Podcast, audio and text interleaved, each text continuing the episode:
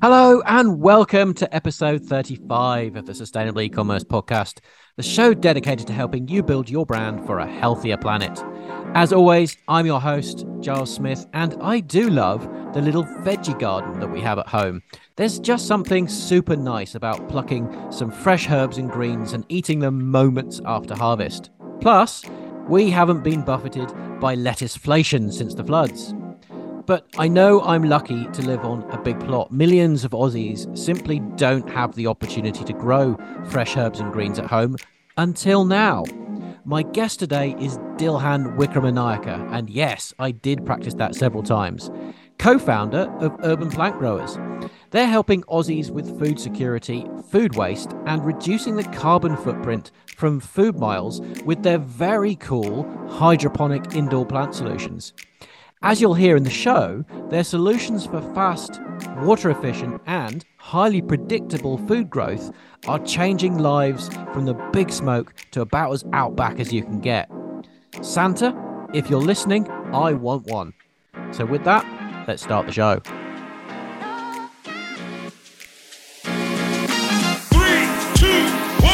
yeah! Dilhan Wickramanayaka, welcome to the show. Thanks so much for having me, Giles. Really excited to be on. Ah, thank you. Yeah, I'm excited to have you here too. You guys are building such a super brand with Urban Plant Growers. I love so many things about it. I love the sheer concept of delivering home security, particularly now in an era of, you know, huge inflation and cost of living crisis and all the rest of it. It just makes sense, and I'm really excited to see how you guys travel over the next few years. But before we start to unpack the incredible journey that you've had since 2018, when you guys started up, I would love to hear a little bit more about who you are, Dilhan, and how you guys came to start Urban Plant Growers in the first place. Yeah, sure. So thank you so much for having me on your podcast again. I love what you do, and I've heard some of your other episodes, and definitely inspiring to hear some of the other people that are out there and doing amazing work. Thank you. I guess the origin story of Urban Plant Growers starts with when I met my co-founder, Peter Cole. So we were both at uni at the time. We were doing engineering. So I was doing mechanical and Peter was doing electrical. And we were both very into the environment and sustainability. We were actually part of a society called UTS Intents. It's a camping society. So, you know, every 3 months they'd go on a big trip and you'd kind of get out of Sydney just before exams and get to spend some time in nature. So Peter and I actually met on one of those camps. And, you know, we had a bit of a chat, not about hydroponics or anything like that, just a general chat. And then a couple of weeks later, one of our mutual friends was like, "Hey, Dilhan, did you know Peter's also interested in hydroponics?" So at that point, we decided, oh, okay, well, we're both into this. Let's chat about it. So we had a call. And at that point, you know, Peter had been looking into hydroponics as a way of enabling everyday people who lived in apartment buildings to kind of grow their own food, because his sister had recently moved into an apartment building. So he was like, she hasn't got a balcony. She hasn't got a garden. There's no sunlight. She needs a solution. At the same time, I was very interested in sustainability from all aspects. I had been working in renewable energy and energy efficiency, but was also starting to see that agriculture played a key role in climate change. So I was kind of hoping to build large-scale commercial vertical farms. But as soon as I chatted to Peter, I realized, oh, okay, your idea makes a lot more sense. You know, like there are already massive vertical farms that are starting to be built. And the amount of money that they've got is just so big right now that we probably couldn't compete with anything they're putting out. But there wasn't really anything for a consumer market. So if you wanted to get a product that would help you grow herbs and leafy greens in the comfort of your own home, you'd have to get an American product, which at the time cost about $220 USD plus postage from America. So no one from Australia could get anything at an affordable rate that would help them grow their own food. So we were like, okay, well, we can do it for about half the price. Let's put our heads together, start a business, trial out some products, see if there's a demand for this, and see where we end up. Amazing. And obviously, you know, whilst the last few years has been an interesting ride for everybody, you know, we started out having, you know, jokes around, you know, the cost of toilet paper, and then we moved on. And the latest one, of course, is the cost of lettuce.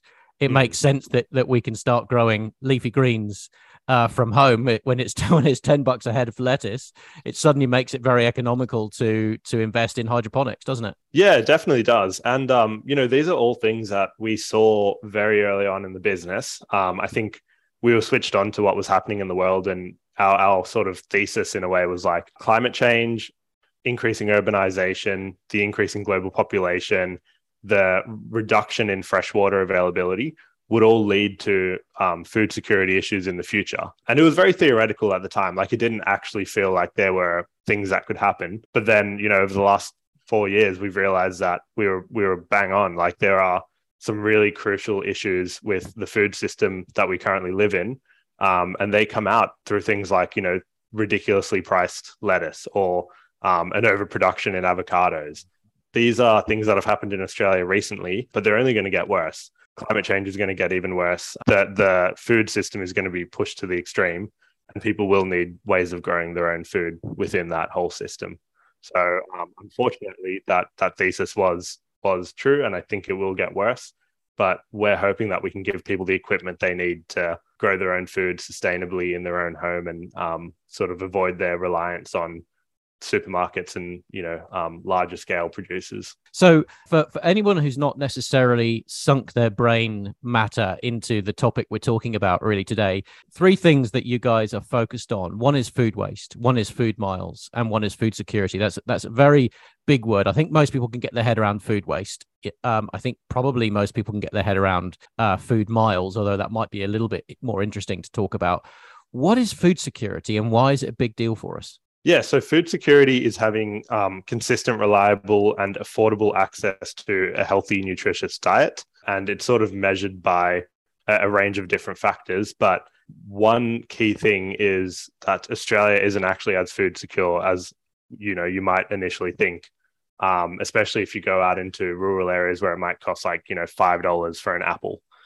There are communities that we've worked with that, you know, they produce food themselves, but then they sell it off because it's a lot, it's a better economic outcome for them to sell food to other people rather than use it themselves. And the result is that they just end up eating like, you know, a lot of sugars or fats, you know, things that aren't necessarily good for them instead of fresh greens. I think in Australia, in such like a dry climate, you know, we forget that, you know, like 80% of Australia is very dry and hard to grow things. It's quite expensive to truck things out across our massive country to smaller communities and actually get them fresh food. Yeah, and so what about the cities though? Is it an issue for us in the cities as well? And if so, why is that? Yeah, definitely. It's still an issue in the cities, although the supply chains are like, you know, suited to meet the requirements of the city. But I guess, yeah, if you look at stuff like the lettuce thing that happened a couple of months ago, that was like sort of a perfect storm of a few things. You know, one, there were floods in Queensland. There weren't actually that many lettuce suppliers. There's a labor shortage.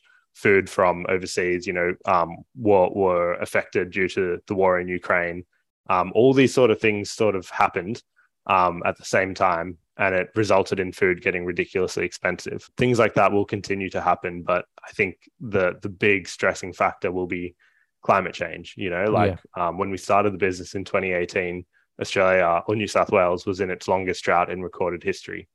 And obviously, you know, now we're in La Nina year, our third La Nina year in a row, and we're going to have floods and storms. So we're going to the other end of the extreme. But yeah, these things will definitely continue to affect the food system moving forward. Yeah. And so a little bit more context before we start talking about how you guys are driving the incredible success that you're seeing. For anybody that doesn't know, what is hydroponics, and how is that a great solution for us as, you know, home-based growers? Yeah, sure. So hydroponics itself, the word hydroponics, refers to growing plants with water, so without a soil substrate. So instead of, you know, having a garden where you've got soil and you add water to your plants and they grow, you can have the plant roots hang directly into liquid, into water. And they will grow. So when you think about what it is that plants need from soil, the soil provides structure for the plant roots to grow in and actually, like, you know, have a solid foundation so the plant can grow upwards. It also has a range of nutrients, all the macro and micronutrients required for plant growth.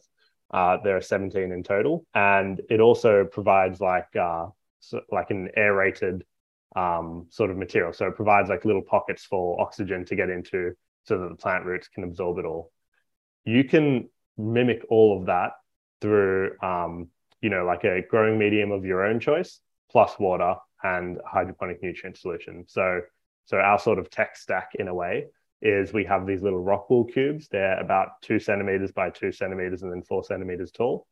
And it's sort of like a rock that's been heated up to a really high temperature and then spun around like fairy floss. And the benefit of that is that you get a super porous material that has thousands of tiny air pockets and holds onto water while also having little pockets for air to kind of sit in. The result is that when you put a seed in, you have like a 97% chance of germination. So it's a very high success rate. When the plant roots start growing out of that rock wool cube, they grow into our hydroponic solution, which is basically just water. So anyone can use their tap water. And then we provide a bottle of hydroponic nutrients, and you mix in 5 mils per liter of water and then just mix it in. And that is all of the nutrients that your plants need to grow.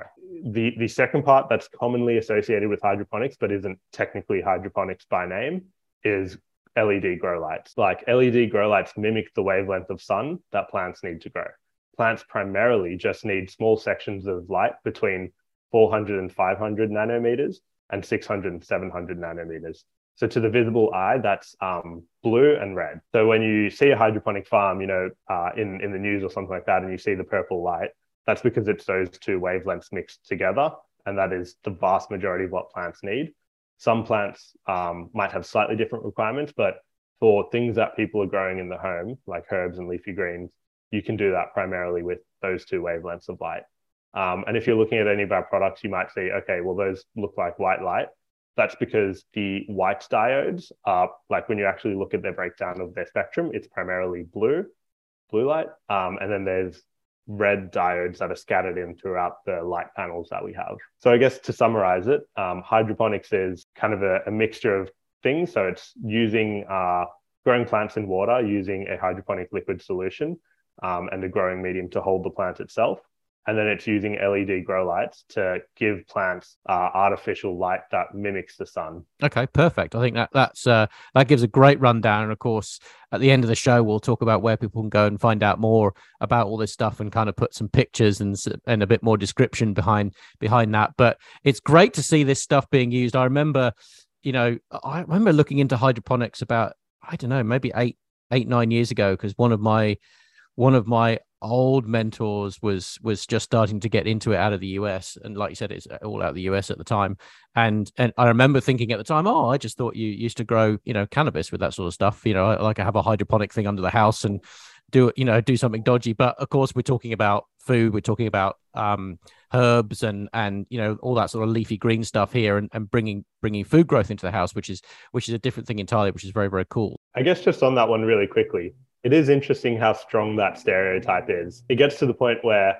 when we'll mention hydroponics, people will obviously think about growing cannabis, but it's so strongly ingrained that people don't realize that you can grow cannabis in soil. In fact, like in Australia, it's a plant that grows really well in the natural conditions that we have, dry conditions without much water.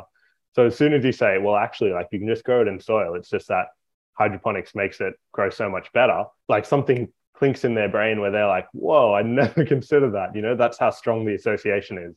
But our brand, our whole idea is, our products are meant to be accessible for everyone.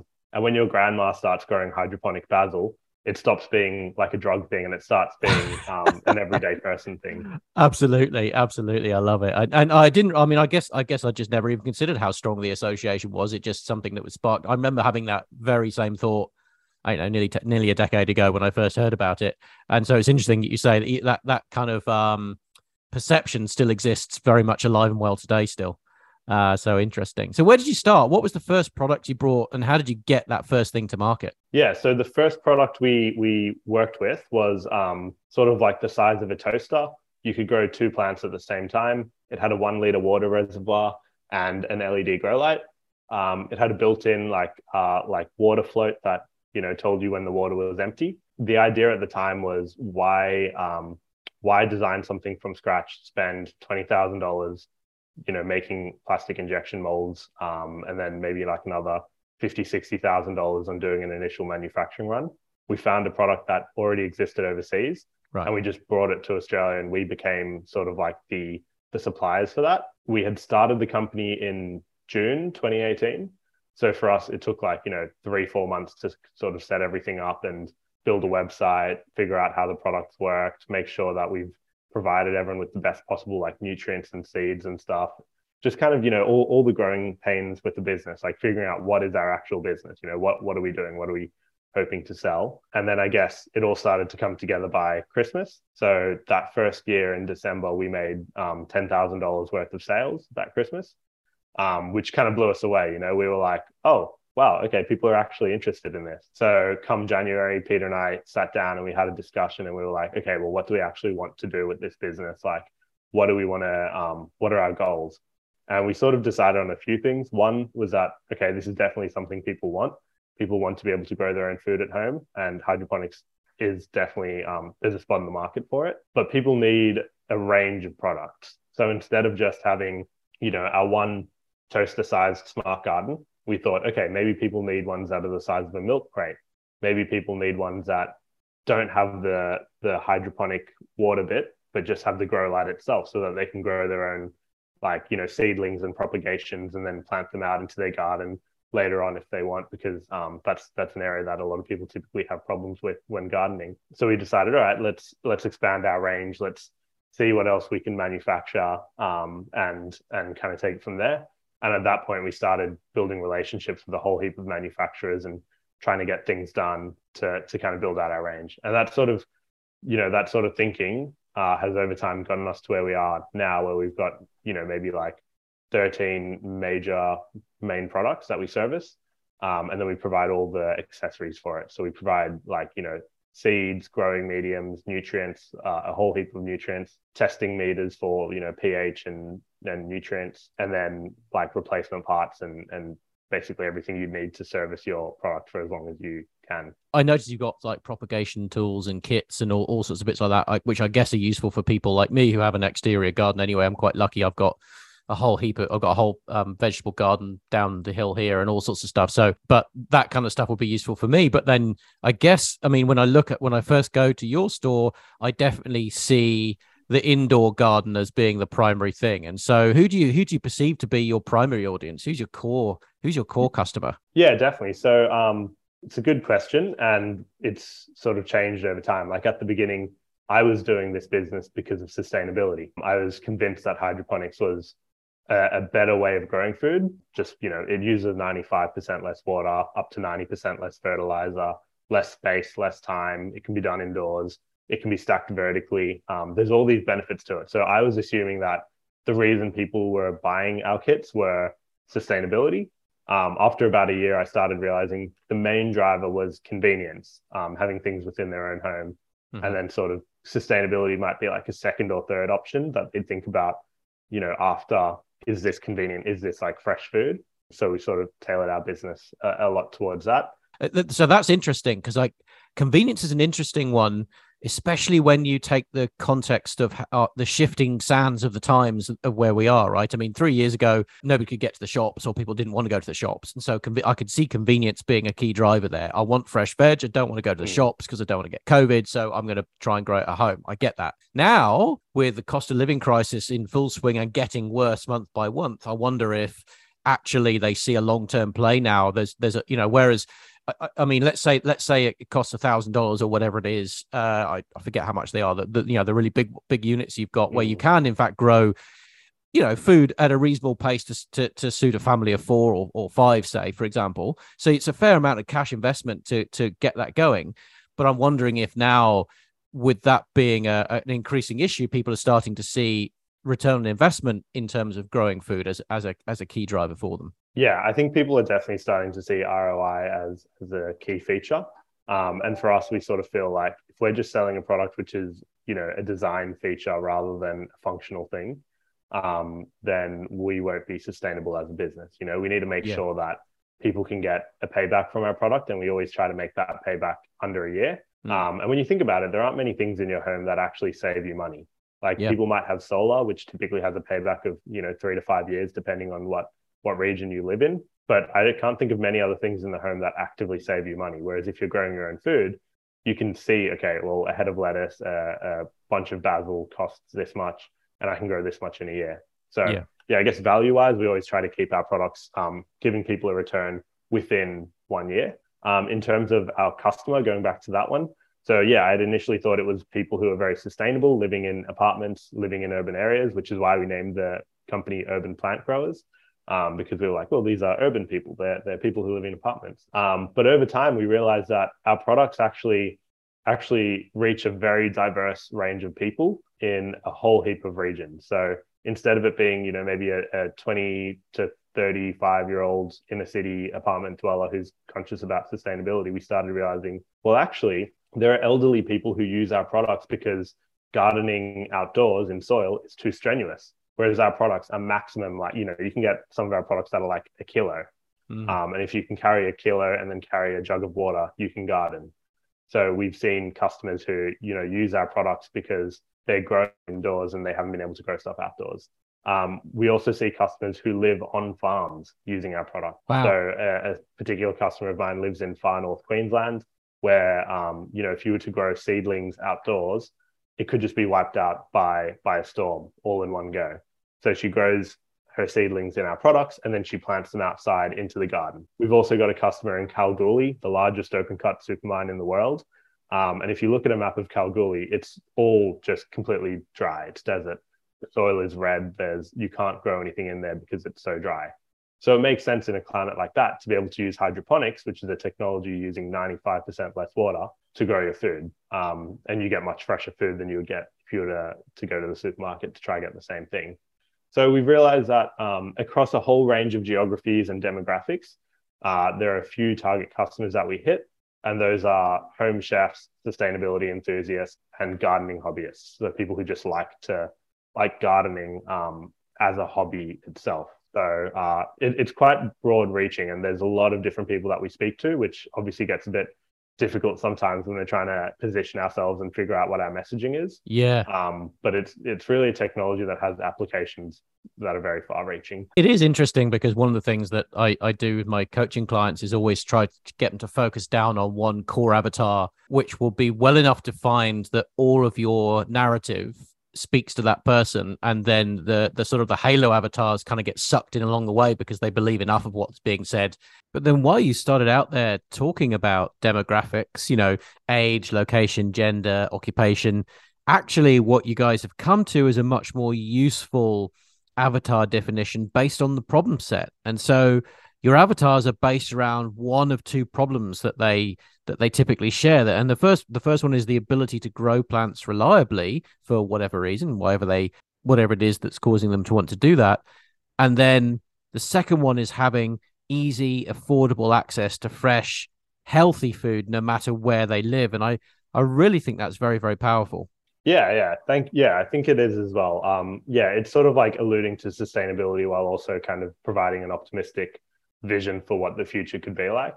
Yeah. I think a lot of people to kind of distill how we walk the line with all those different demographics, we would say that we want to be the company to help people grow food indoors, full stop. You know, like it's not just hydroponics for outdoors, you know, there's plenty of things that people can do with the garden, but we want to help people who want to grow food indoors do that. And sorry, just to also call out, like our products, we also sell them to people who use them for indoor plants and orchids and, you know, growing seedlings and stuff like that. So while it is a large portion food production, there's also a lot of people who use our products for their hobbies. Yeah, that makes sense. It makes complete sense. So you started out, and I think you mentioned you had something like 400K in the first year, and it doubled. You at least doubled your revenue every year since then. What do you put down to that wonderful growth rate? What are you guys doing that's actually really, really super working for you? Yeah, I think it's always hard to put it down to just one thing. I think it's a lot of things done well, which, you know, in combination, they result in a good outcome. But I think if you could distill it, you know, it's just focus on the customer and focus on value. So as soon as you start getting products out there and getting customer feedback, you have to figure out ways to fix their problems, make sure they're getting the most out of it, make sure it's actually solving a problem for them. So, for example, you know, the nutrients that we initially sold with our products are completely different to the ones we sell now because we've sort of realized, okay, well, we can work with a company get custom nutrients formulated that specifically grow herbs and leafy greens perfectly. And then we can make it like a 1-part solution. So people only have to add like 5 mils and just give it a stir and it'll work. Same with like seeds. So we make sure we get the freshest, best seeds from seed suppliers in Australia so that when people grow, it's going to instantly work and they don't have to worry about, you know, going to the supermarket to get stuff themselves. And then a large part of it is education. So instead of just giving them a kit and being like, all right, here you go, follow the steps, figure it out, we try to explain quite thoroughly in our instructions how hydroponics works and how people should be thinking about gardening. So get them thinking in like a troubleshooting mindset. So instead of being like, oh, it's not working, like what's going on? Just be like, wait, I've read this before. It doesn't have enough nutrients, or, you know, the temperature in the room is too cold. Let me move it to another room. So I think all of those things, you know, it's just that constant focus on the customer will inevitably get you in a good spot. And if you just keep doing that, you know, you can keep growing the business quite sustainably. But then I also think a large part of it has been identifying problems that customers don't necessarily know that they have yet. Having a bit of vision and being like, all right, well, this is where I think things are going. This is what we're going to create. So an example of that is a new product we've got coming out over the next month. It'll enable people to grow herbs, leafy greens, indoor plants, you know, even use aquaponics, which is fish tanks with plants growing out of them, all in the comfort of their own home in a very stylishly designed product that sort of just fits in anyone's living room. Like it's designed so it's quite a standard, you know, thing that works well with most homes. Having that vision, like no one asked for it. No one said, this is what I want. But it's something we've sort of taken a bit of a gamble on and said, all right, I reckon when people see this, they'll want it. And I reckon it'll fix a problem which people have, which is just there's not enough light indoors. And we need probably a large shelf product that has grow lights coming out of it to be able to grow all the things that we like to grow outdoors without sunlight. Yeah, that listening to the customers piece is critical, isn't it? I mean, so what sort of feedback mechanism do you have with your customers? And, you know, how do you actually get that feedback from them? What are you doing? Yeah, so we've got the typical ones, which are, you know, email marketing and like a review sort of system. So, you know, someone will buy a product and based off what product they got, we will send them a review a certain number of days. So, for example, if you're buying one of our products that grow like lettuce or basil, the typical lifespan or the typical time until lettuce or basil hits maturity can be between, you know, 5 to 8 weeks. So maybe at around the 8-week point, we'll be like, okay, you've probably, you know, gone through a whole life cycle of planting. Here's a message, send us a review, tell us what your feedback was. So that's a very obvious way of doing it. The other one is we've got like a very strong like survey system set up. So every like quarter, we'll randomly select a bunch of customers, shoot them a message and be like, hey, are you okay doing a survey? And then we'll kind of go through this detailed survey to find a bunch of information out about them. And usually there'll be something where, you know, most of the things you expect, but then there'll be a pain point that you never really thought about that a customer mentioned. And you're like, well, that's a really good idea. And then other than that, we've got a very methodical customer service system. So every single query that comes in gets tagged with like, you know, 4 or 5 different tags, depending on where they are, what product they bought, what it relates to, whether it's a product fault or it's a product help query. And then we kind of use that to feed back to the team. So we either say, okay, like we're getting a lot of queries about this. Maybe there's a problem there, or maybe there's an opportunity there. How do we sort of action it? So there's quite a few things that we do to kind of get that feedback. But at the end of the day, I think most of our feedback probably comes from customer service. So what tools are you using there? You mentioned a couple of reviews and obviously the customer service tagging. What tools are you using for that? Yeah, so customer service, we use a platform called Reamaze. They're basically like Zendesk, but specifically for e-commerce. So they've got a lot of good integrations. I've never heard of that one. That's interesting. Yeah, they're really good. I'd highly recommend it. It's much better than Zendesk. And yeah, they've got a lot of very intelligent automation features that they've released. And, you know, if you put the time in and invest and kind of think about how you want all your processes and your structures to work, then it's actually very useful. Right. For the reviews, we kind of use a Shopify app called Stamped.io, okay, which is quite simple. It's sort of just plug and play in a way. And then for the surveys, which we send out and ask, we use Microsoft Forms and generally just call people up and try to have a conversation. And I think, you know, you have a human conversation and you kind of figure out a lot about how you can help people. That last point you raised, I think, is a really important one. And it's something that I think is a massively underutilized source of information, just simply talking to people. It sounds obvious when you sort of look at it that way, but I think in e-commerce particularly, I think we get so hung up on just arm's length technology where we don't speak to people. We have, you know, perhaps some VAs handling customer service. We're using these third-party tools to automate stuff. We're, you've got websites, we've got, you know, 3PLs and all the rest of it, where we never really interact directly with our customers in e-commerce. When that's the case, the value of simply, specifically as the founder, I think, of, you know, reaching out to somebody and calling them and saying, "Oh, hi, I'm Dilhan. I'm one of the founders here at UPG. Just wanted to find out what you thought about our products." You know, and having a conversation is a very, very powerful medium. And if you can do that, you know, maybe once a week, twice a week with a few customers and all the way through, you start to build up as the founder this picture of perception of your products, perception of your brand, and problems and challenges that the customers are having, which keeps you connected. And like you say, when ultimately the success of the business is being driven by acknowledgement of what your customers need and where their needs, how their needs are changing, that's so important, isn't it, to keep that direct connection? Yeah, definitely. You're right. Like, as an e-commerce business, you can sometimes just see orders coming through and not necessarily see the person behind the order, but it is really good to have interfaces with the customer. And I think our business does that quite well. Like, we've compared to other e-commerce businesses that might use, you know, like a virtual assistant working out of the Philippines. We actually have, like, you know, a customer service person on our team full time, making sure that people have the best possible outcomes. I think we, as a team, we generally go the extra mile. So for example, like, there will be times where something goes wrong with a product, and someone from our team will just, like, if they're in Sydney, we'll just sort of drive out, meet them, replace, you know, fix whatever they've got that's going wrong, and have a chat to them and kind of figure out, you know, why they're interested in growing, like what they like doing, all of that sort of stuff. It is nice also having a touch point. Like, customers can pick up their orders from our warehouse in Marrickville. So when they come in, it's always good to just be like, "Oh, so what are you growing?" And then just, you know, have a chat, see what's going on. There are some people who just use our products in, like, ways we never imagined. And it's just amazing to see the creativity. You know, we've had people use our products to grow carnivorous plants. You know, never saw that coming, but it's quite cool, and it makes a lot of sense when you think about it. Interesting. Yeah, and of course, you know, it's great that you've got that physical location where people can come and you can have that grounded discussion. Though that's obviously hard to scale out. And talking of scaling, you've gone to New Zealand, you've gone to the UK. What does that process look like? Because some of your stuff's quite big. You know, you can't just air freight it everywhere. So how have you managed to scale that? Yeah, so I guess in scaling out to New Zealand and the UK, they sort of happened in different ways. New Zealand was quite easy. Obviously, it's very close. So we kind of just made a separate store, and then we started, you know, we connected it to all the advertising stuff. We used our warehouse in Sydney to send all our stock out there.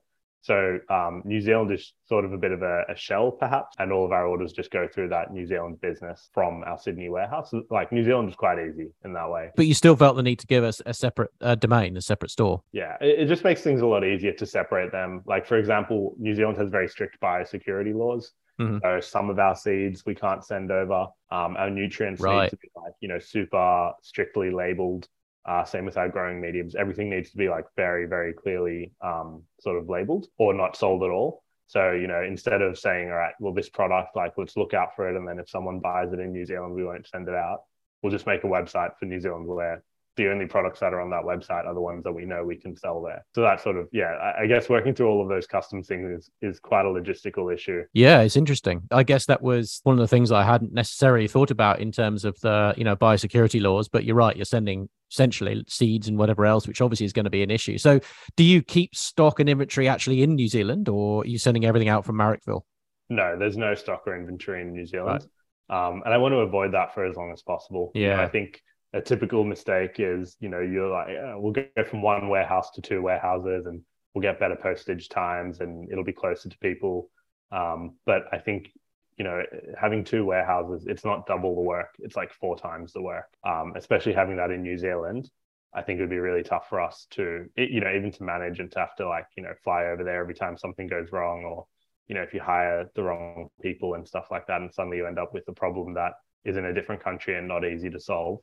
I think you can start creating a lot of headaches for yourself. Yeah, not to mention the duplication of inventory cost and cash flow and all the rest of it that goes into it. So then, but does that same principle apply to the UK? Because that's a different ballpark again. No, yeah. So with the UK, it worked out slightly differently. So we had, I guess initially it was 2020, towards the end, we had a mentor of ours who was living in the UK. And she sort of just said, hey, like, this place is perfect for your products. You really need to get here. And we were like, it's a lot of work. Like, we've got a lot of other things to do. And then she was like, no, you really should. So we're like, okay, we'll give it a crack. We sent out some stock directly from our manufacturer to her house. And then over the next 3 months, like, she packed all the orders for us. She sent them to customers. She, she did like all of the legwork. Like, she sourced seed suppliers and a nutrient supplier locally that we could do all that stuff through. And then I guess over that period, we sort of realized, okay, there's a market for this in the UK as well. And then over the next year, we sort of figured out, all right, how can we scale this up? So we found a partner in the UK, a fulfillment, a 3PL that does, you know, all of our fulfillment and our storage. And we just said, okay, well, we want to manage the sales and the marketing and the customer experience from Australia, but we'll do the actual fulfillment from the UK. And obviously that makes sense, you know, like people don't want to be waiting like weeks to get stuff from Australia. They want to get it, you know, the next day. So our sort of plan with the UK and what we're doing now is we will get the things directly, the actual like electrical products directly from our manufacturer in China. And then we'll get the kind of accessories, seeds, nutrients, growing mediums, you know, manuals and stuff like that from suppliers in the UK, and then just do a bit of assembly just before we send it out to customers. What a journey. What a journey. There's a lot. And so what's next? What's on the horizon coming up for UPG? What do you see happening over the next sort of 12 to 24 months? Yeah. So I guess the key feature is we're doing a lot of product development.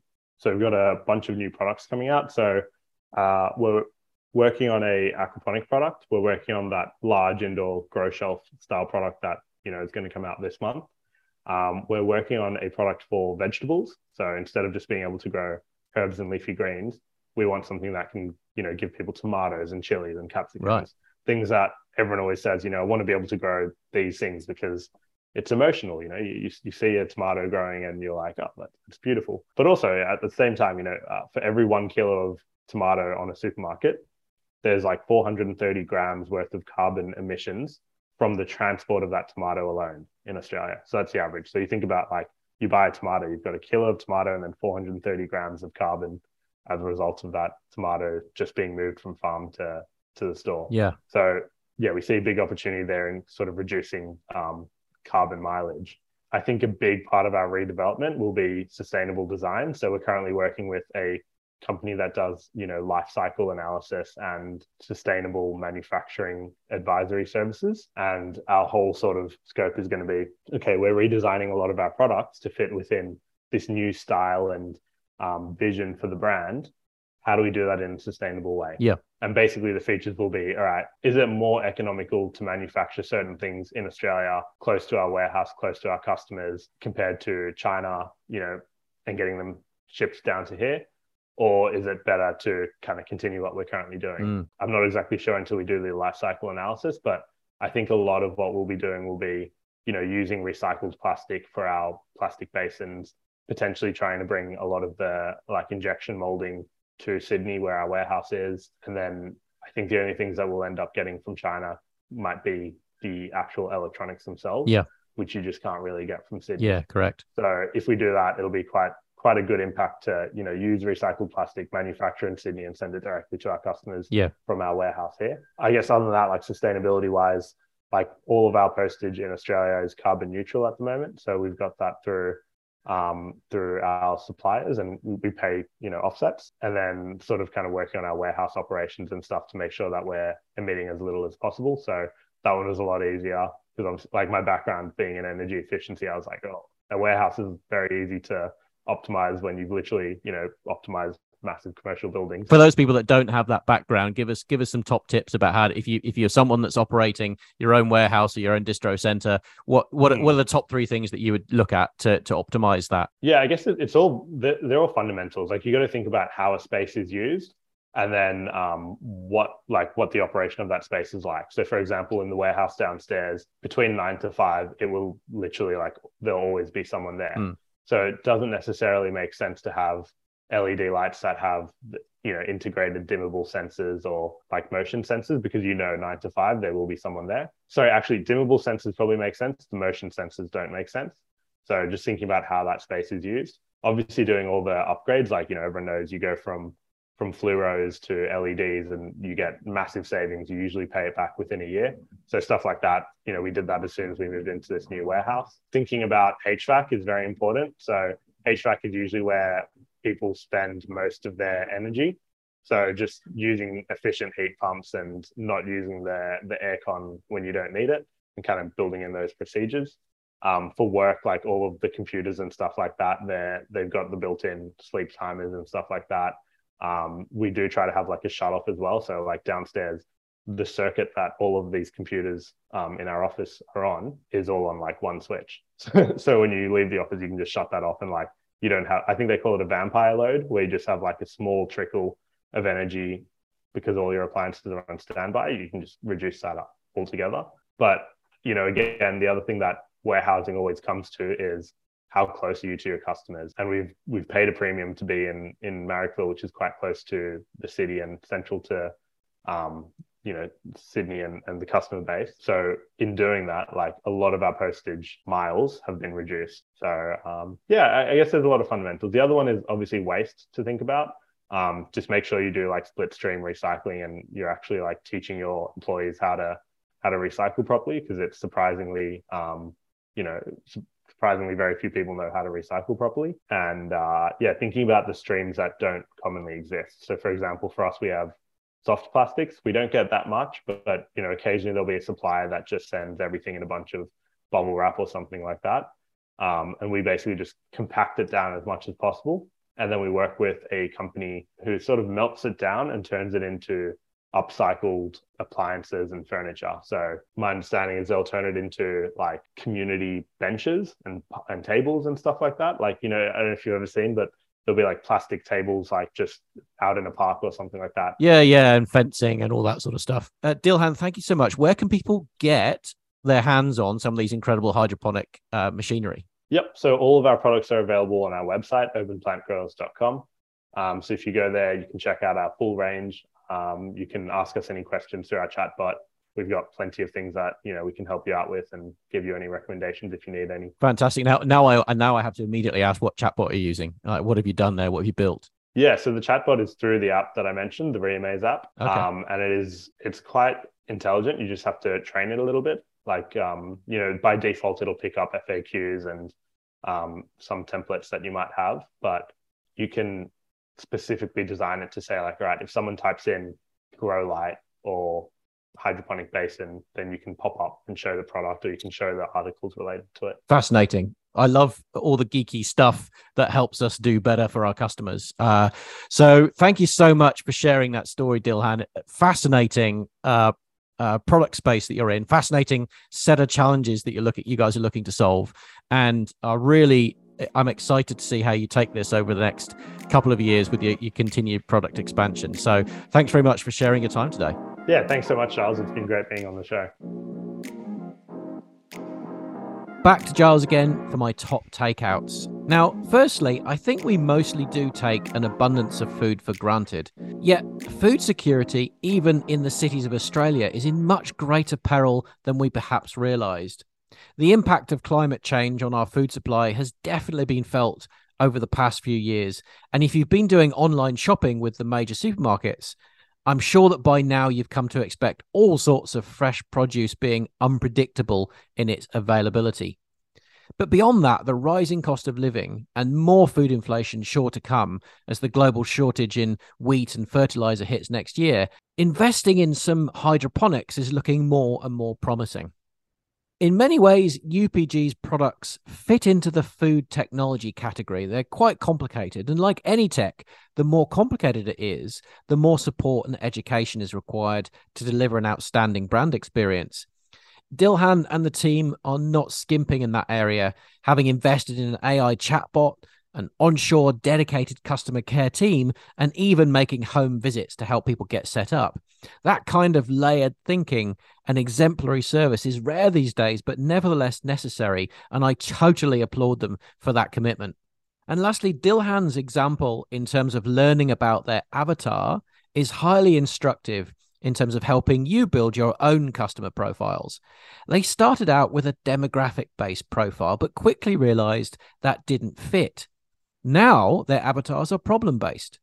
Demographics, especially stuff like age and location, gender, occupation, are largely meaningless for them, and it comes down to the problems people have with predictable and affordable access to food or predictable ability to grow and propagate plants. If your avatars are largely focused on demographic data still, I encourage you to take a fresh look at your own definitions and see if focusing on the customer's goals and challenges leads to a more meaningful orientation for your content and for your marketing. And if you need help with that, we are just about to launch our new online program, which teaches you how to implement our purpose marketing playbook. And there's a whole module in there dedicated to helping you define a problems-based avatar. I'll be back again next week with more stories from the world of sustainable e-commerce. So until then, keep building your brand for a healthier planet.